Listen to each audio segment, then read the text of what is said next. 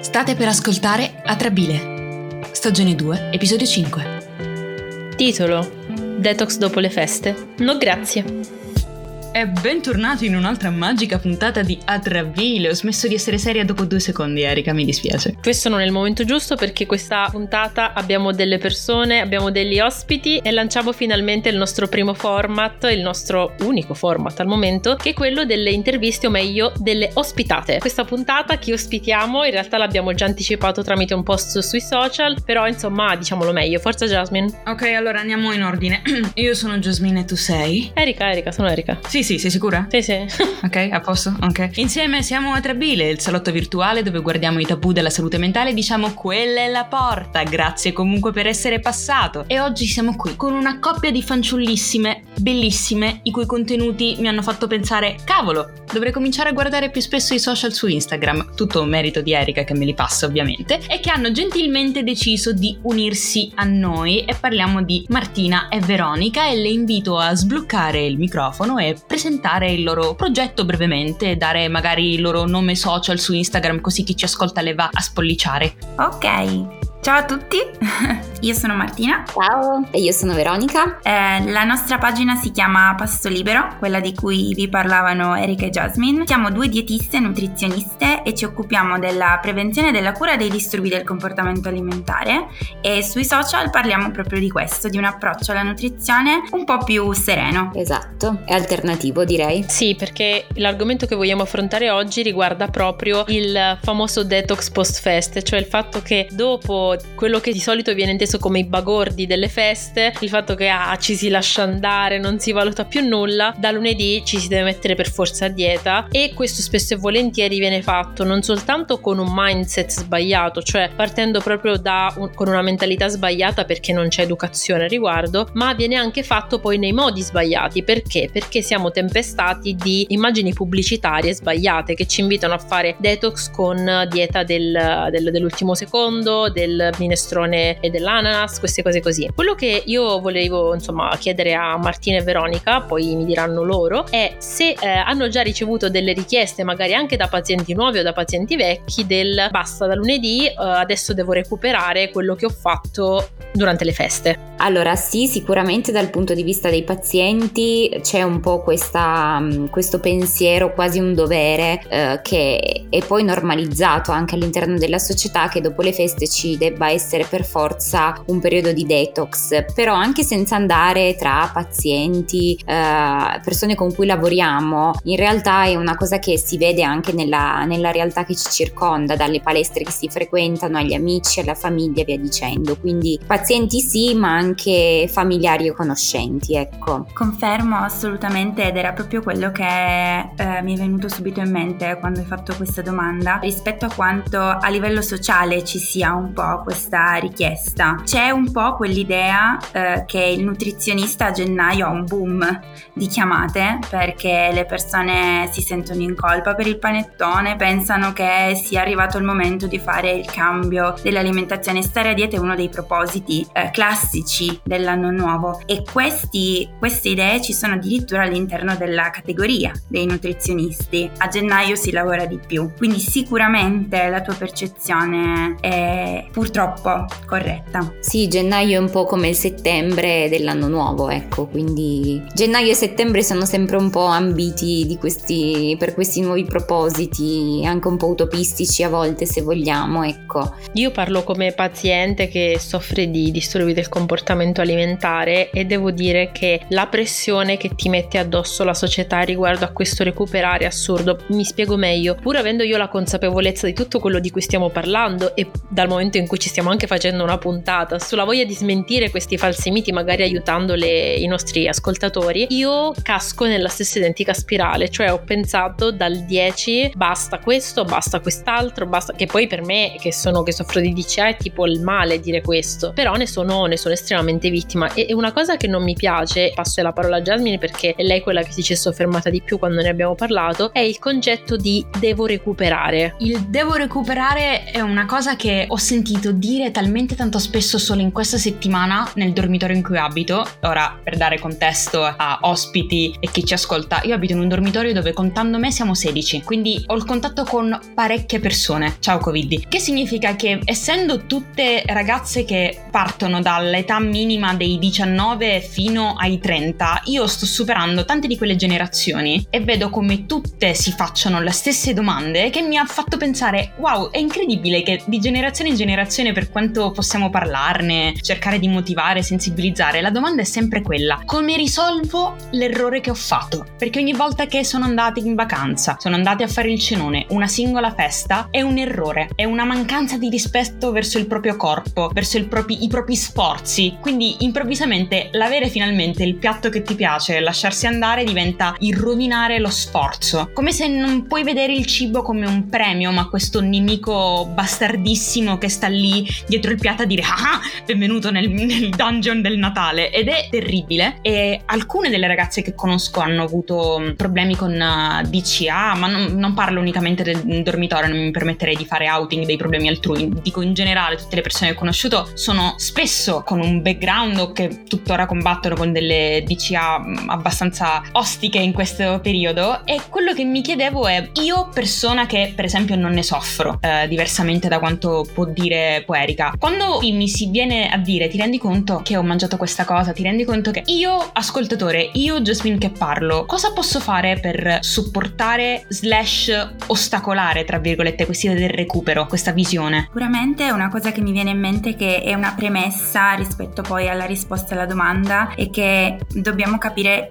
il motivo per cui si è creata tutta questa situazione nei confronti del cibo e poi del recupero. È un po' come se in qualche modo a livello sociale, a livello di comunicazione, a livello di educazione, il cibo che di, fa- di fatto è la nostra fonte di nutrimento, ci dà energia, cioè noi mangiamo perché abbiamo bisogno di energia e abbiamo bisogno di nutrienti per permettere al nostro corpo di funzionare. Ecco, in qualche modo questa funzione di nutrimento piano piano è stata non persa, perché non possiamo dire che è stata persa, ma è stata sostituita da tanto altro, dalla moralità, dall'essere più o meno forte se si resiste, da piacere sì, piacere no, quindi cosa vuol dire se provo piacere per il cibo mi devo sentire in colpa, quindi si è proprio spostato ehm, dalla biologia, alla fisiologia, alla naturalezza a dei piani che non hanno nulla a che fare se ci pensiamo con il cibo, quindi questa è un po' la premessa e forse questa è una cosa che possiamo fare capire a chi vede il recupero, a chi ci comunica ho sbagliato, devo recuperare. Ma perché? Che cosa devi recuperare? Stiamo parlando di cibo che è il nostro modo di nutrirci, è il, nos- è il modo che il nostro corpo usa per nutrirsi.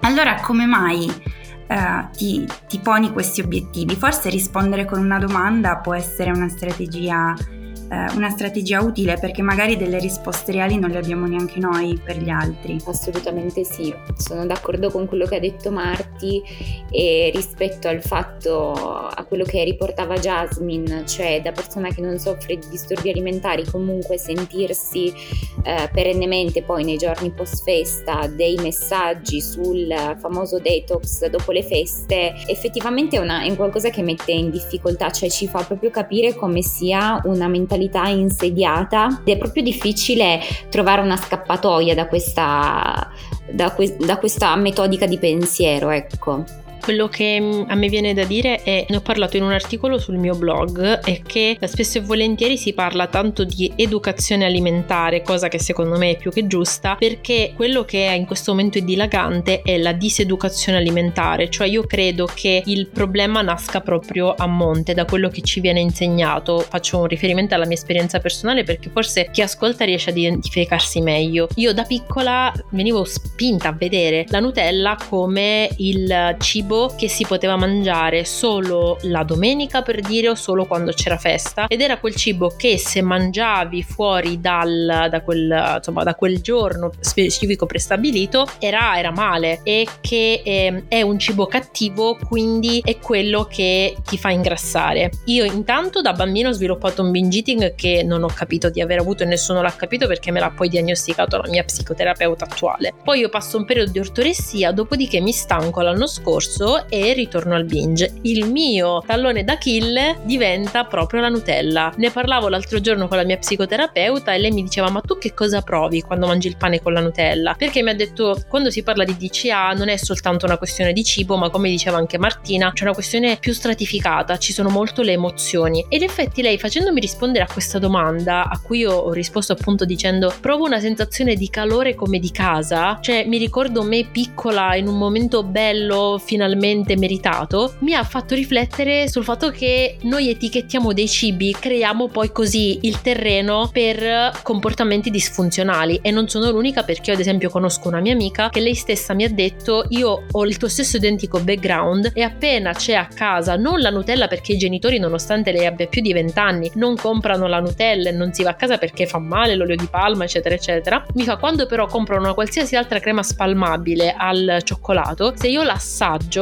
è finita non riesco a fermarmi sì, diciamo che questo è proprio il classico esempio del, della catena privazione e poi quella che possiamo definire tra virgolette perdita di controllo, cioè nel momento in cui c'è un qualcosa di proibito è il proibito che ci attrae e quindi poi effettivamente come dicevi giustamente tu diventa difficile eh, controllare e basarsi su quelli che sono i reali stimoli del, del corpo. Che poi correggetemi voi se sbaglio perché voi due siete senz'altro molto più preparate di me. Io ho poi scoperto nel periodo da ortoressica che in realtà io potrei, cioè nel senso noi abbiamo un tot di calorie che devono essere assunte nel corso della giornata per soddisfare, anche se io odio parlare di calorie, il cosiddetto fabbisogno base, insomma il tuo corpo ne ha bisogno per funzionare bene. Una volta uh, ho ascoltato questa persona che ha detto tu potresti mangiare anche 1700 per dire calorie di sola Nutella finché rimani nel range per cui quelle sono le calorie che ti bastano, tu non ingrassi perché le calorie sono quelle. Certo non dai al tuo corpo i nutrienti di cui ha bisogno e magari poi continua ad avere craving e fame, però fin tanto che tu rimani nella soglia delle tue calorie è quello. Quindi era come dire se tu mangi un cucchiaio di Nutella, il cucchiaio di Nutella non ti rovina tutto quello che hai fatto per il resto, perché se tu comunque rimani nel range di calorie, spiegava, anche solo mangiare solo merendine, solo biscotti, solo quello ti fa comunque rimanere nel range. Certo, fermo restando che il range di calorie lo raggiungi prima perché sono eh, cibi ad alto contenuto calorico. Ditemi voi se è una cavolata quella che ho sentito. Dal punto di vista teorico è, è giusto, nel senso che il fabbisogno basale, il metabolismo basale, che è quello di cui, di cui parlavi, sommato poi all'energia di cui abbiamo bisogno, oltre quella di, quella di base, ma per le nostre uh, attività, sicuramente può essere raggiunto in diversi modi e con diversi alimenti. E aggiungo un pezzetto, ogni giorno noi abbiamo bisogno di un un quantitativo di energia diverso, un quantitativo di kilocalorie diverso, quindi anche la conta calorica in questo senso eh, pensiamoci no, al significato che può avere. Eh, quello che è importante dell'informazione che, eh, che hai ricevuto è che allora innanzitutto se vediamo tutto il cibo nell'ottica di fa ingrassare o fa dimagrire, quindi fa prendere, perdere peso, saremo sempre collegati a questa conta delle calorie o questo fabbisogno o a questo dare importanza alle calorie raggiunte raggiunte, non raggiunte, come le raggiungo. E quindi forse spostarci da fa prendere peso o fa perdere peso a ci fa stare bene, ci fa sentire bene, ne abbiamo voglia, ci sazia, ci soddisfa, è un po' la chiave di volta in questo senso. Dall'altro lato, eh, sicuramente mh, 1700 calorie che citavi prima raggiunte con la Nutella o con altri cibi sono sempre 1700 calorie. Il punto è che anche qui spostandoci dalla teoria e ricominciando ad ascoltarci e molto difficile che noi vorremmo soddisfare il nostro fabbisogno giornaliero con un unico cibo, che sia l'insalata o la Nutella o la pasta o il riso o la carne, insomma, a prescindere da questo. Quel fabbisogno di cui abbiamo bisogno se ci ascoltiamo verrà soddisfatto da un'unione di diversi cibi perché il nostro corpo è fatto per la varietà. Siamo una specie fatta benissimo. Quindi se non avessimo queste capacità biologiche ci saremmo estinti, penso, milioni di anni fa. Eh, quindi questo può essere un po' il cambiare prospettiva, ecco, in questo senso. Allora, a questo punto, io per tornare un attimo sull'argomento principale, oltre a ringraziarvi perché ascoltarvi mi sta dando una cultura, un boost di cultura che non pensavo avrei ricevuto tutto in una volta, ma che sto seguendo molto bene, e per una persona con difficoltà dell'attenzione, that's a lot, quindi grazie. Mi stavo soffermando quando all'inizio, dopo il mio intervento, hai giustamente fatto notare l'importanza del farsi la domanda, Martina, e ho cercato di pensare effettivamente quando ne parliamo, in generale con le persone che conosco che hanno questo bisogno di recuperare, qual è la risposta che di solito mi danno? E alla fine della giornata il problema è sempre quello, è la società, cioè che fondamentalmente la frase è rovino la mia forma fisica, il mio aspetto, poi prendo peso e non mi entrano le cose, quindi va sempre sulla forma, sulla taglia e tutte queste cose puramente estetiche. Qualche giorno fa, più o meno l'altro ieri, proprio per, in preparazione di questa puntata, avevo fatto un giro su Google così per farmi un'idea. Sono andata ora a ricercarmi un attimo i risultati di alcune ricerche e mi sono resa conto di come la scelta di parole sia molto simile e sia molto mm, ghettizzante nei confronti del cibo e mi fa venire idealmente l'ansia solo all'idea dell'approccio che hanno. Per esempio, per leggervene una e poi vorrei le vostre opinioni. Aiuta a liberarti dalle tossine, contrasta il gonfiore post pranzo, depurati. Primo annuncio. Secondo annuncio. Elimina velocemente i chili di troppo, la pesantezza, la pancia gonfia, togliere 2-3 kg e disintossicare l'organismo. Continua così. Soprattutto questa espressione sul disintossicarlo come se nell'aver mangiato tanto due giorni, tre giorni, hai avvelenato e ucciso il tuo corpo e mio Dio, sentiti proprio in colpa, fai schifo. Un paziente che arriva da voi o un vostro follower sui social e vi chiede è vero e se sì cosa possiamo posso fare o anche se non è vero, ora che sento quest'ansia, quest- quest'angoscia, perché poi diventa anche un impatto sulla tua salute mentale che non è da poco, quali sono i consigli, i primi step anche solo per recollect yourself, per riprendere un attimo coscienza di dove sei e il tuo primo approccio sbagliato col cibo? Qual è uno dei, dei primi consigli che si potrebbero dare? Beh, allora innanzitutto mm, secondo me può essere molto utile riportare eh, il paziente o chi eh, tra virgolette si lascia affascinare da questi annunci alla miracolosa funzionalità del, del nostro corpo, nel senso che noi possediamo degli organi che se funzionano tutti come dovrebbero funzionare sono perfettamente in grado eh, di riportare l'organismo in equilibrio dopo magari un periodo in cui effettivamente eh, c'è stato un c'è stata un'alimentazione che è diversa da quella della routine, quindi in ogni caso se c'è qualcosa da eliminare, che siano liquidi o che siano tossine, eh, il nostro corpo è in grado di farlo in maniera autonoma. E poi bisogna riportarli eh, sul discorso del, dell'associare il cibo a delle tossine, nel senso che è un discorso un po' che non, non regge, quindi eh, bisogna proprio mettere secondo me in primo luogo su un piano cognitivo quello che ci dice la società e quello che in realtà succede all'interno del nostro corpo, perché se non c'è consapevolezza poi diventa difficile eh, andare anche a, tra virgolette, eh, rompere questi schemi e queste, queste credenze che ovviamente leggiamo sui social, su internet e sulle riviste. A me è piaciuto tantissimo un'espressione che hai utilizzato e quando hai detto alimentarsi in modo diverso, parlando appunto del momento in cui magari si mangia un pochino di più durante le feste, perché proprio hai fatto secondo me capire come nel tuo modus pensandi non c'è un'idea di eh, mangiare in modo sbagliato, mangiare in modo eccessivo, non hai, cioè non hai utilizzato proprio da un punto di vista della terminologia termini che vengono solitamente accostati a questo genere di, di periodo. E mi è piaciuto molto perché io che soffro di DC appunto ci ho fatto subito attenzione, tu hai detto alimentarsi alimentarsi in modo diverso e una parte della mia mente mentre tu l'hai detto, non utilizzando il termine eccessivo, tossico, quello che è, ha detto oh allora è solo un modo di alimentarsi diverso e, e, non c'è quindi è come se mi avessi fatto venire meno la cosa del giudizio che io già mi do di mio e che mi viene dato addosso dalla società. Sì, e poi uh, mi verrebbe da aggiungere anche, um, Erika, uh, che un'altra delle dinamiche sociali è utilizzare proprio la parola detossificazione, come se il cibo potesse essere paragonato a qualcosa che intossica il sangue, perché quando parliamo di detox parliamo di questo, no? Uh, riporto sempre quello che ho detto prima, il cibo è la nostra fonte di nutrimento. Se davvero fosse in grado di intossicarci, ci sarebbe qualcosa che non va nel modo in cui siamo stati creati. Quindi la parola detox è proprio una parola commerciale. Anche questa è una cosa utile da far notare alle persone, a come certe, um, certe comunicazioni siano marketing, quindi siano app- appositamente scelte, appositamente um, create per attirare l'attenzione. La parola detox, se ci pensiamo, attira tantissimo è, è bella da sentire, no? E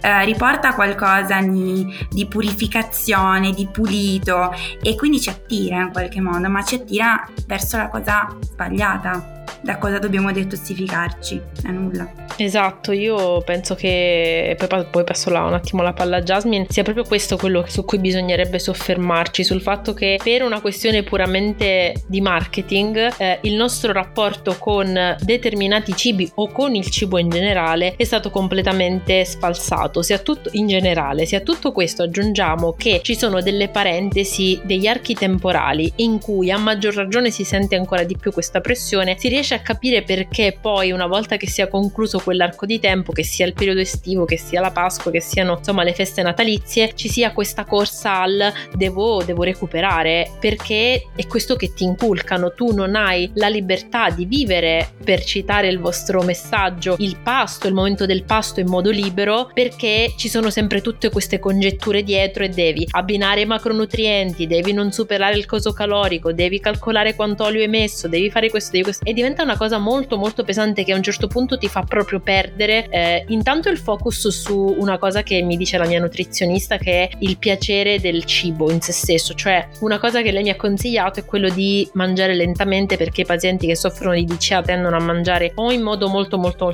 lento in alcuni casi oppure come nel mio in modo molto molto veloce. Quello che si perde è il focus appunto sul cibo in se stesso e su quello che come diceva Martina adesso rappresenta che è un modo per semplicemente semplicemente nutrire il corpo per tutto quello che fa giornalmente. Tralasciando il fatto che è necessario, debba dirlo agli ascoltatori che ci seguono, ma in questo momento alla soglia del minuto X che non sto vedendo in cui siamo sento una soddisfazione unica perché dà proprio questo senso bellissimo di salotto dove siamo tutti pari, ci scambiamo informazioni, quindi grazie per i good vibes fuori dalle orarie di lavoro, ora mi sento molto soddisfatta. Ho una domanda per Martina e Veronica perché proprio in questi giorni in cui Erika mi ha mandato il vostro profilo che ricordo perché ci sta ascoltando. Andate su Instagram e cercate pasto libero, mi raccomando, ecco, non è che ora noi presentiamo e poi non andate sui social, fate gli educati e cercate. Ci sono delle cose, delle parole che avete usato che mi sono piaciute e che secondo me si leggono da morire con quello che è stato appena detto, cioè l'idea come molti costrutti sul cibo siano puramente sociali, siano dei falsi miti, siano anche delle scelte pubblicitarie per creare quel target preciso a cui rivendere e ripropinare la stessa solfa e quindi parliamo della diet culture per cui avete delle storie apposite se non sbaglio avete una sezione nelle, nelle storie. E l'idea di termini come il cibo light il cibo grasso e poi da lì la grassofobia e tutte queste osservazioni che purtroppo non servono a nulla se non a ghettizzare le persone. E quindi si potrebbe dire ditemi se sto sbagliando assolutamente correggetemi che la visione del cibo a livello sociale è sistemica. Cioè ti devono chiudere in un gruppo e distruggere la tua idea di controllo di te e del tuo corpo e dire ok, tu puoi permetterti solo questo,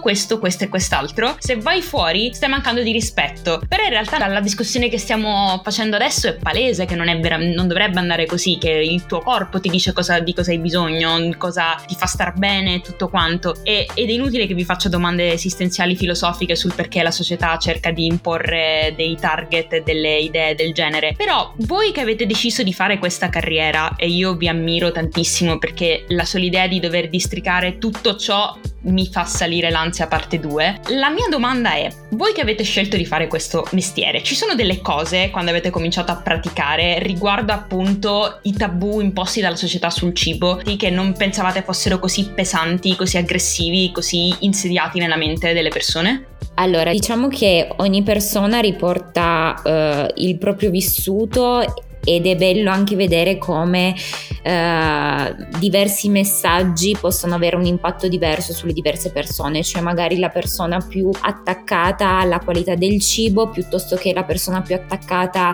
al cibo light, alle chilocalorie, cioè ogni persona in realtà è proprio un mondo a sé. Eh, il concetto alla base, quello un po' che dicevi tu, eh, il cibo molto spesso viene associato ad una moralità e questo lo si vede un po' in ogni tipologia di paziente, nonostante poi abbiano comunque delle, delle credenze e diano peso diverso a dei miti sul cibo diversi. Però quello che riportano tutti è proprio questa, um, questa associazione tra vado bene perché mangio bene perché ho un determinato corpo, vado male perché non, non riesco a seguire determinate eh, regole alimentari e non sono in un corpo conforme rispetto a quello che la società richiede. Questo è quello che ho notato io nella mia esperienza, non so se Marti magari ha qualcos'altro da aggiungere. Sicuramente tutte queste cose le, insomma, vengono confermate, ne parliamo molto spesso, anche ci confrontiamo spesso su, uh, su queste tematiche. A me viene da aggiungere che forse la cosa che più mi stupisce quando sono in studio con i pazienti è il fatto che ormai i tecnicismi della nutrizione e quindi uh, il fatto che esistano i nutrienti carboidrati, i nutrienti proteine, i nutrienti fibre, ecco, l- tutti i tecnicismi del, della scienza della nutrizione siano stati presi in qualche modo trasformati tanto che la pasta è carboidrato e la carne è proteina. Ragazzi, non è così, la pasta ha tutto, ha un po' di tutto, la carne ha tutto e un po' di tutto, la pasta è pasta, è un alimento, la carne è carne, un, nutrie- è un alimento, scusate. I carboidrati e le proteine sono nutrienti.